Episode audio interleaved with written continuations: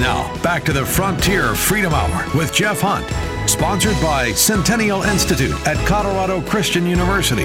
Here's Jeff Hunt. All right, we're talking men on the Frontier Freedom Hour, and joining us is Dr. Owen Strachan, Provost and Research Professor of Theology at Grace Bible Theological Seminary, prolific author. He's taken on wokeness, and now he's taking on the effort to bring down men, which is so important in this culture. So, if you missed the first segment, go back to frontierfreedomradio.com. You can catch that. We talk and kind of diagnose the problem out there, the rejection of masculinity. But in this segment, I want to get into this kind of false notion of masculinity that's being promoted, especially online. This kind of grab and take what you want masculinity. Uh, if you want a harem of women, go and get it. If you want your Ferrari, go and get it. Fly in private jets with your friends to golf you know tournaments go and do it. So but that's not biblical masculinity. So dr owen Strachan, let's talk about the kind of rise of a false notion of masculinity out there. Yeah you talked about andrew tate a few minutes ago and you're dead on. He's got these super cool slow motion instagram videos or tiktok or whatever it is.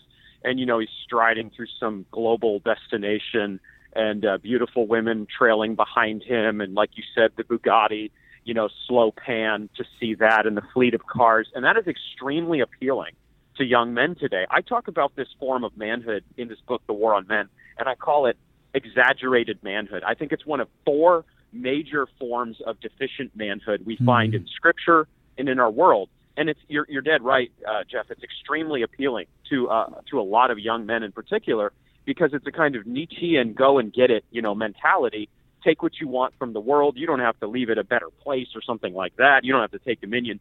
You can just gratify your lusts and become awesome in your own sight. And uh, and so Tate Tate projects a lot of strength, and actually that's that's what young men are looking for. Hmm. Young men don't want to be weak. They don't want to be soft. They don't want to be passive. They will be. Uh, don't misunderstand me. But there's a wiring in them to want to be strong, and that means they want strong men around them to look up to. And sadly, Andrew Tate is filling that gap, a gap that, frankly, a lot of, uh, let's just be honest, a lot of conservatives and Christians have not really filled in the last several decades. A lot of boys don't have dads. A lot of boys are from broken homes, uh, or just they're not even plugged in with their dad. And so when that happens, yeah, you go looking for a strong father figure out there, whether you even know you're doing that or not. And it looks fun. I mean, I don't blame him, right? For, a, for right. a lot of it, you're like, that looks like a lot of fun. You know, today I'm going to do reports at work. I'd like to be driving a Bugatti around and flying to golf. I mean, it's um, and so it has that appeal, but it's it's a it's a sugar high. Um, it, there's not going to be a long term depth there, and I think, especially when you get towards the end of your life, you don't hear men that have accomplished a lot. And when I say accomplished a lot, that means built families, built companies, invested in their communities, going, you know, I wish I was 20 years old and um, and I was running around with a harem of women. They they go, I wish I had, you know, one more day with my wife of 50 years or 60 years, right? So there's yes. there's there's a depth, there's a, a meatiness to living a biblical lifestyle that when you get to that age towards the end of your life you're going to be much more proud of what you've done than you know living out the fantasies of a 17 year old how do the, uh, go ahead. Yeah sorry. I'm sorry you just got me queued up there. Um, that's because we are wired for that too. Hmm. we're wired to want to be strong. We're wired to want pleasure by the way and god in no way is the squelcher of pleasure. God is the giver of pleasure in this life and there's a there's a banquet out there, even in a fallen and chaotic world, of good things that God lets us enjoy uh, throughout our lives, not in an unbroken stream, not in a kind of hedonistic way, in a sinful sense. Hmm. But look, this is the pleasurable life. This is the Christian life that C.S. Lewis uh, so well captured in his writing. This is the good life, uh, the Bella Vita. Anyway, but um, that doesn't look like in all dimensions uh, the Instagram ready, exaggerated man life. No, uh, so much actually of the goodness of this world that God has made is in denying yourself. It's in not in gratifying your instincts and desires and passions. It's in dying to them, ruling them by the power of the gospel, mm. the power of the spirit in you. So yeah, as a man, would you rather at the end of your life, like you said, have, you know, uh, have slept with 50 women and and brag about it to your buddies on the golf course smoking a cigar or would you rather have built a five decade marriage and been faithful to this woman and now you're surrounded by all these you know adorable grandkids. Right. which vision is better? We know which vision is better. That's exactly right. So you you mentioned there are four deficient views of manhood in your book. Describe the other three for us. Yeah, I think Adam shows us in Genesis 3 when the snake shows up, real historical fall, that um, he's a lost man. He disappears. He's in Eden. Hmm. He should uh, obey God in Genesis 2:15 and protect or keep the garden. He does no such thing. Uh, he's passive. He stands by. So he's a lost man. And um, there's tons of men, Jeff, today who are just disappearing hmm. from their own sin and then from the attacks on the culture that are real attacks on them they're just like, all right, you you all hate me anyway, so I'm out of here, and uh, and so they just disappear. And then I think there's the soft man as well. I think that's Gideon uh, in the Book of Judges. He's just terrified of anything. You know, you know, a grasshopper chirps and he thinks he's about to get killed. So he he's the kind of man that our culture really wants us to be in elite sectors. It's okay to have men in the room, but they have to wear their pleated dockers on Tuesdays and Thursdays, and they cannot ever use an outside voice. And that's the that's the kind of man that that you know elite culture, feminist culture wants men to be on many university campuses. He wants the geld men.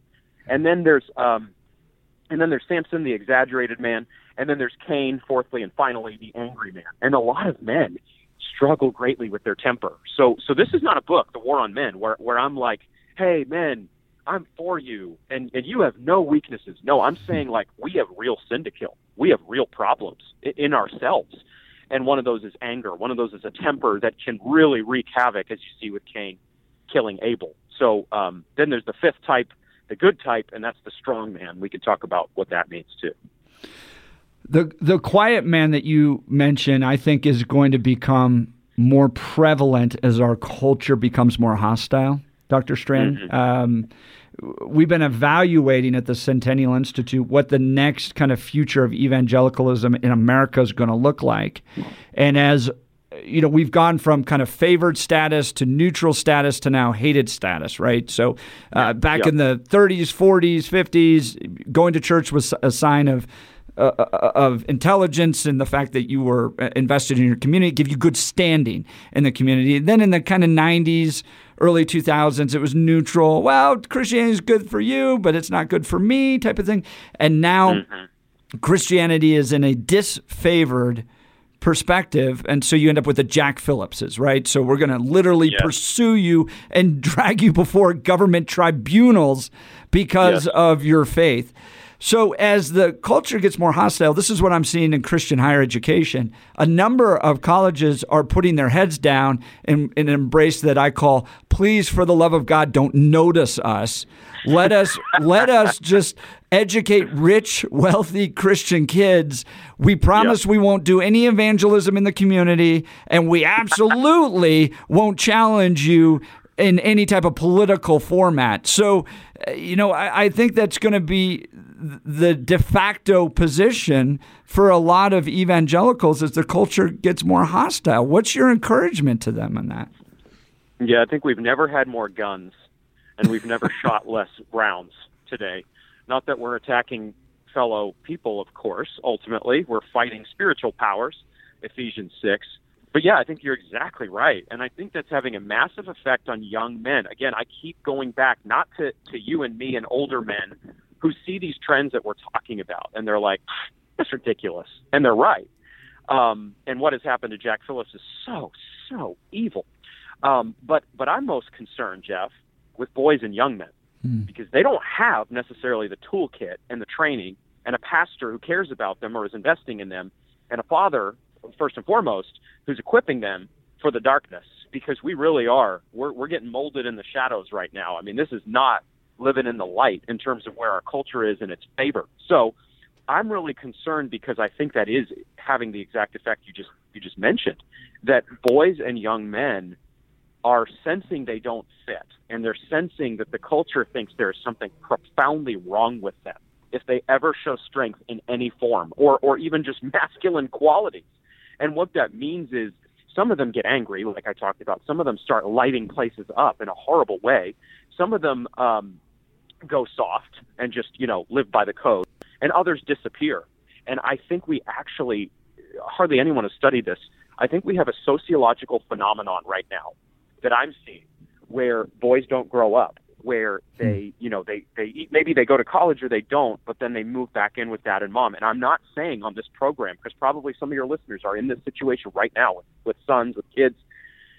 But that's not ultimately, honestly, a sign that things are going well. It's a sign that boys are doing really badly because we need young men, single or married alike. You don't have to get married, but we need them to launch out and build things and lead. But as our culture is saying not to do that, a lot of them aren't doing it and that's a disaster unfolding. And if this was any other group out there, we would claim that this was a crisis and seek to alleviate it. And as you get into your article in the Federalist and in your book, because of our kind of cultural Marxist approach, um, mm-hmm. we seem to just kind of either justify this or ignore it. We're up against a commercial break. Uh, Dr. Owen Strachan is the provost and research professor of theology at Grace Bible Theological Seminary and author of the new book, The War on Men Why Society Hates Them and Why We Need Them. Go to Amazon and check out this book. You're absolutely going to want to purchase this to understand what's happening. It is a crisis. As Dr. Owen Strachan was saying, this is a crisis and something we need to address. So when we come back, I'm going to ask Dr. Owen Strachan about the foundation of manhood, strong manhood, from Genesis all the way through the Old Testament, Jesus, and the New Testament. What's the hope? What's the vision? He's got it in his book, so stick around. You're listening to the Frontier Freedom Hour. We'll be right back.